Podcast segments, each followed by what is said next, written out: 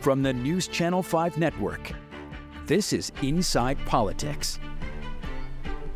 Hello, everyone. I'm News Channel 5's political analyst Pat Nolan. Welcome to Inside Politics.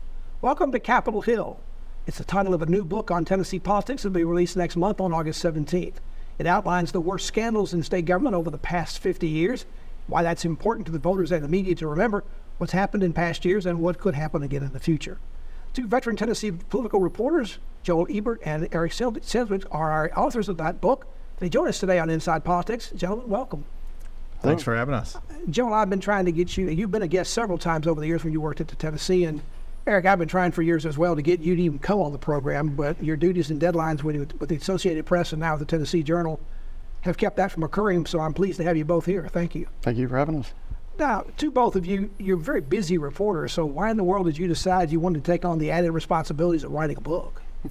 Uh, the idea basically came kind of during um, the early years of the pandemic. Um, in 2020. You had some time on your hands? We thought, right? uh, we thought we might have some extra time uh, working from home and whatnot. Um, but no, we had kicked around the idea of uh, nobody's really kind of put all of these scandals that have happened in the last 50 years in one place. Uh, you read about them in news stories, you, you know, see a, a couple of quick TV hits, and you may not be able to kind of catalog everything in one place. So Erik and I informally just started talking about that idea, and then eventually it led to a pitch to Vanderbilt in 2020. And Erik, uh, people read about it in the papers and see it on television when it happens, and then it kind of fades away, right? Yeah, that's that's the problem, especially looking back on some of the reporting we did. You know, we have the sort of issue of reading something, oh, wow, that's interesting, I forgot about that. And, and sort of trying to string it all together into one narrative is what we tried now, to accomplish. How did you choose the scandals you wanted to put in here? I think there's roughly seven chapters about different scandals. Yeah, I know there's more than that going on. Yeah, that, that's true. Um, it mostly started with what are the big ones, you know, of sort of a modern era. Uh, we didn't really want to go too far back because uh, the details of those, at least in the collective memory, are a little bit fuzzy. Uh, we really tried to focus a mixture of what's current right now. Uh, but then also go back to obviously the most infamous ones are, you know, Rocky Top and, and the Ray Blanton era. Um, why is recounting these scandals important? I think I talked about that a little bit, but elaborate a little bit on why somebody should care, why somebody should read the book. Well, there is recurring scandals in the old line at the Capitol As always there's one a decade, uh, and people tend to forget as time goes on. The sometimes more frequent than one a decade. That's true, but the, but the shock value tends to wane, and then another one happens, and people say sort of, oh, "Gee whiz, you know, how, how could that happen?" And you know, it's it's the old line about forgetting your history and having it repeat itself. Now you're focusing on the early, on the, the most modern days, in the last 50 years, in most people's political lifetimes.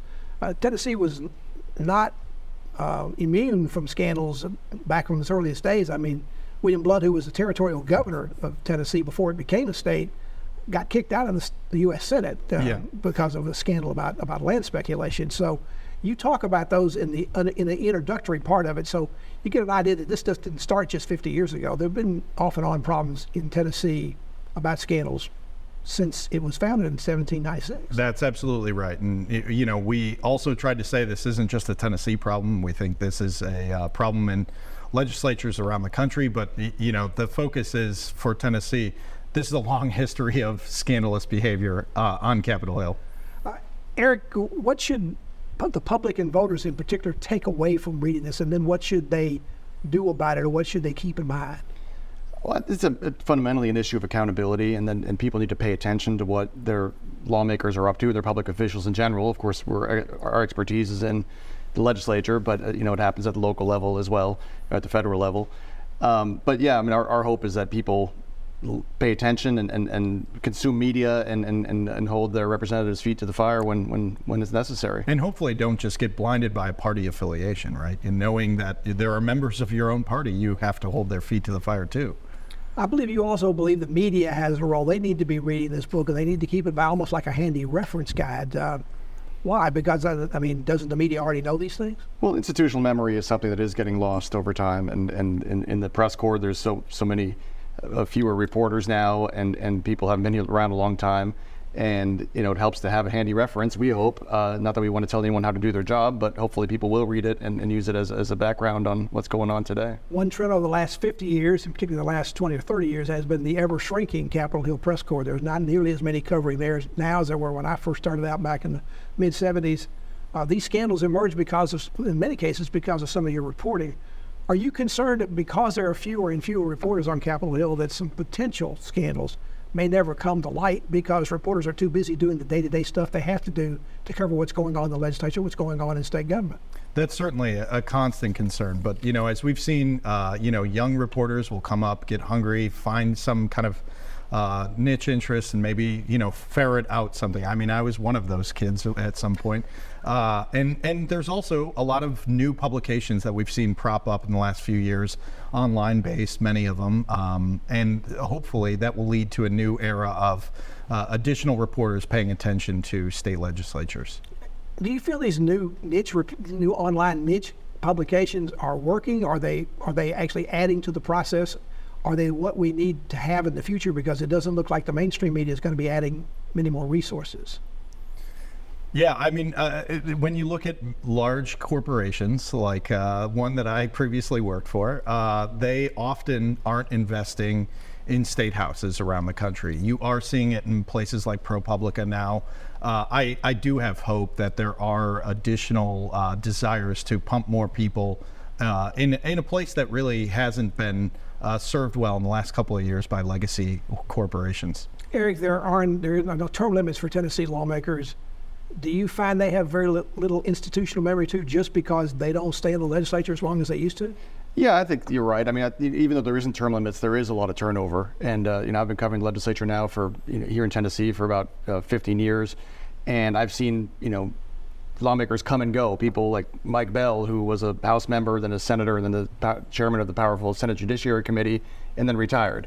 Uh, and I was there for the whole thing, and of course, it makes me feel old. but uh, but you know, there is just a, a lot of churn, and people do tend to forget. We're talking about a new book coming out next month called Welcome to Capitol Hill. It's a book on the biggest scandals in state government over the last 50 years. Uh, the authors of that book, Joel Ebert and Erik Schelzig, are our guests here. Back to continue our conversation after this break. Welcome back to Inside Politics. Our guests today are Joel Ebert and Erik uh, the two journalists in town who just written a book called Welcome to Capitol Hill. It's about 50 years of scandal in Tennessee state government, particularly in the legislature. Uh, gentlemen, um, one constant thread throughout all this is that uh, politicians that get involved in these scandals react almost always in the same way. Tell us what they do when they get caught, because they blame certain people, and it's always the same people. Yeah, it's uh, it's usually uh, almost from the, the playbook. You blame the media and you blame your political opposition, and uh, you say it's unfair and deny, deny, deny. Um, and we, we see this sort of throughout history, and it doesn't matter if it was when Democrats were in charge or, or now when Republicans are in charge. It seems to be the, the knee jerk reaction. Is it more likely to happen, though, when one party is dominant over the other, as we have right now? But there have been times when the Democrats were more prominent than the Republicans, as the Republicans are now. Is it more likely to happen when you have a super majority. And again, this is all this is bipartisan. That statement. We're not talking about just what's going on now, but in the past we had a Democratic super majority. Yeah, it certainly seems super majorities at times feel infallible, right? They they don't often serve as the check that they should feel on themselves. Uh, because the minority party really isn't an influence in supermajority states. Uh, certainly, that's the case now. Uh, certainly, that was the case when Democrats had a supermajority here in Tennessee. Uh, Erik, it is said that to forget history is to ultimately repeat it. Is that is that another one of the themes in your thing that if you don't think about this stuff, it can happen again? Yeah, absolutely. And and I think the our encouragement is for people to continue to be seriously pursue uh, you know ethical rules and, and, and restrictions to try to prevent them from happening again. In terms of institutional memory, again, we talked about lawmakers not staying in office long enough maybe to develop much institutional memory, but do the lawmakers really care whether they have any institutional memory? Do they care what happened 5, 10, 20 years ago? I think there is an argument that some folks there do, right? Um, when I wrote a retrospective one year looking back on, I think it was Rocky Top, and I put together a podcast, and I heard from several Republican lawmakers who th- thought it was very interesting. You know, you can read about something and then actually listen to it and hear some of the voices uh, recount that story, and they were very intrigued and said, "Thank you for doing this." So I do think there is a value to uh, still knowing that stuff now. Except, except, of course, we hope that they learn the right lessons. Right. When when when, when Glen Casada was was speaker, he.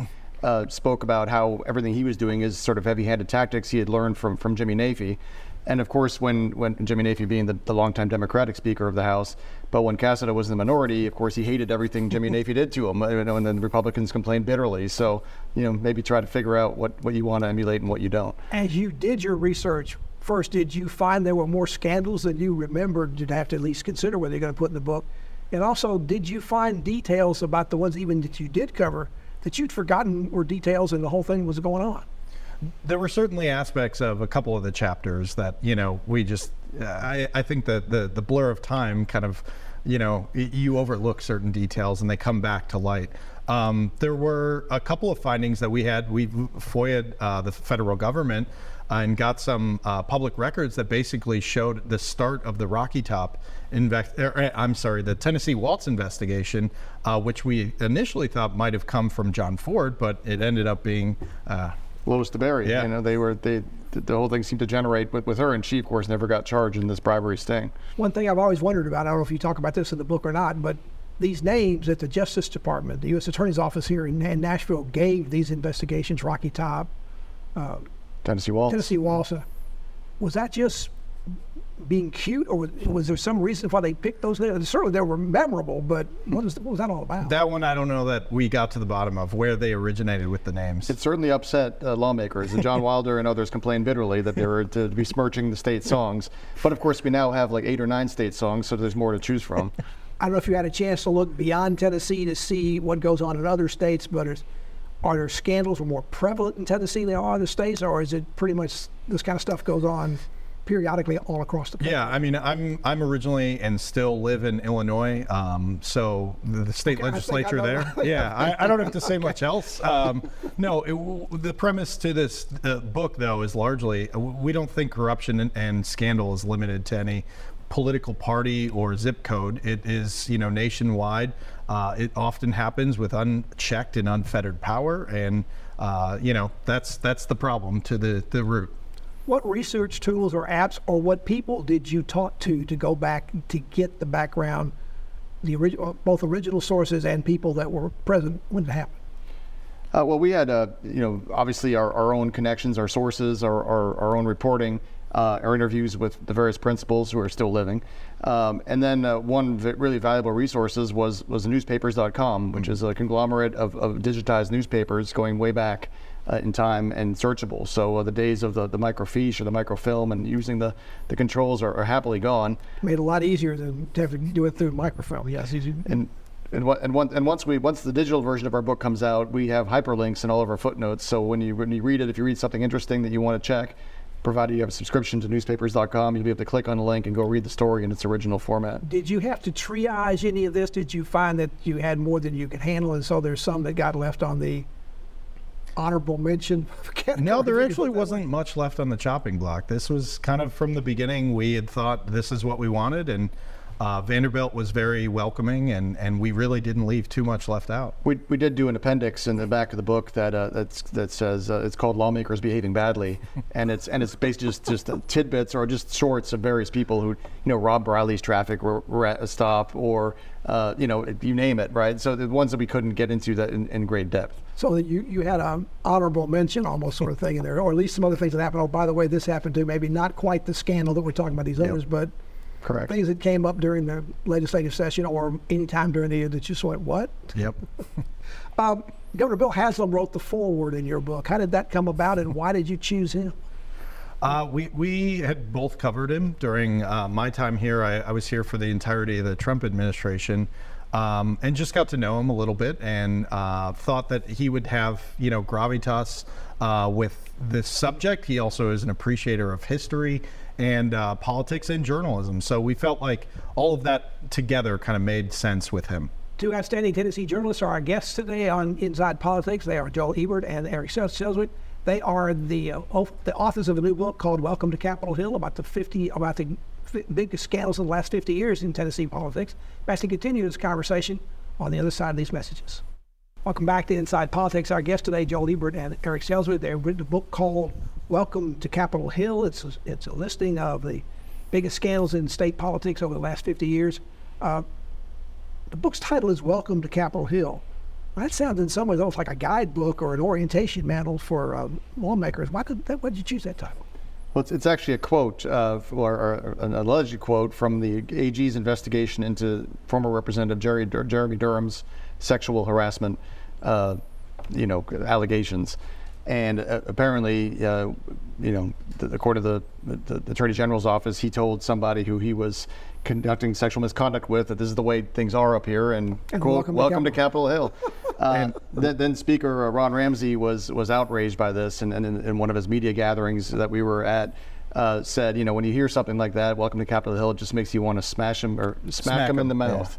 Yeah. did did you the scandals that are in there? Did you rank them by importance, or did you rank them uh, chronologically? Yeah, so chrono- chronologically. We just thought it would be easiest for a, a, reader inside or outside Tennessee to follow chronologically. It's probably the oldest modern day scandal which makes me feel old because I covered it back in 1975, 74, 75, through 78.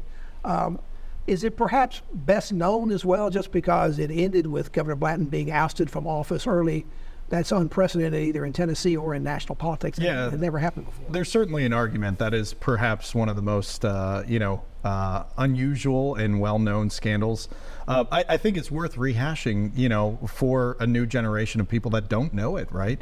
Because you're you're right. This is uh, Ray Blanton getting taken out of office uh, a few days early. Just seems like something that would never happen today in this divisive era of politics. And it was such a, a unique situation.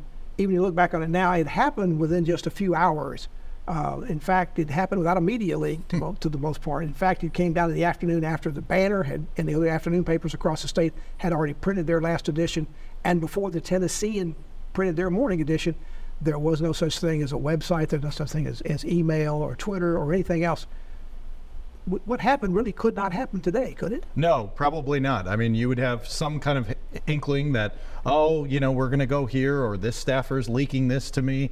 Uh, it certainly doesn't seem like that would be uh, an embargoed thing that you could keep for a while. And, and, not least, I would add, not least because of the, the, bipartisan element to it. I mean, the governor being a Democrat, the legislature being a Democrat, and the governor-elect, Lamar Alexander, being a Republican, you would think in this day and age, nobody would do anything to help the opposing party in any way.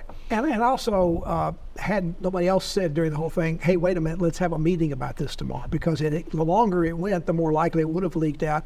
And if it did, they weren't exactly sure what Governor Blanton was going to do. They were concerned he might bring out the National Guard, state troopers, and even try to come up and take take over the Capitol. And, and even continue releasing more, you know, uh, current inmates of uh, and, and pardons. You know, that was one of the main concerns. Right, your chapter outlines not just Blanton and what happened with the ouster.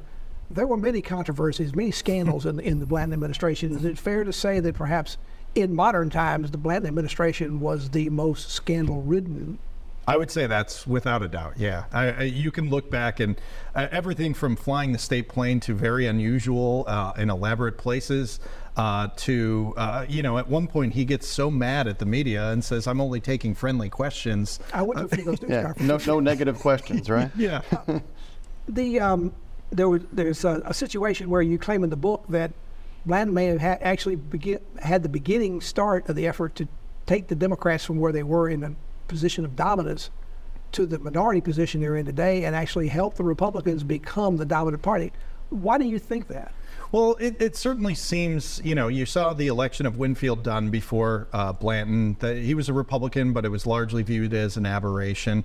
Uh, Blanton's hopeful successor on the Democrat side was uh, Jake Butcher, and he loses uh, his election bid to Lamar Alexander in a very uh, you know divisive uh, election. And so it, it, it, certainly seems since then we've seen pretty uh, Republican tilt that has led uh, Democrats to kind of you know, at least lose their standing in a, a, lot of the state, partially because of the influence of the scandals that Blanton had. You chronicle the collapse of the butcher banking empire. That also had something to do with the, the end of Democratic dominance in the state.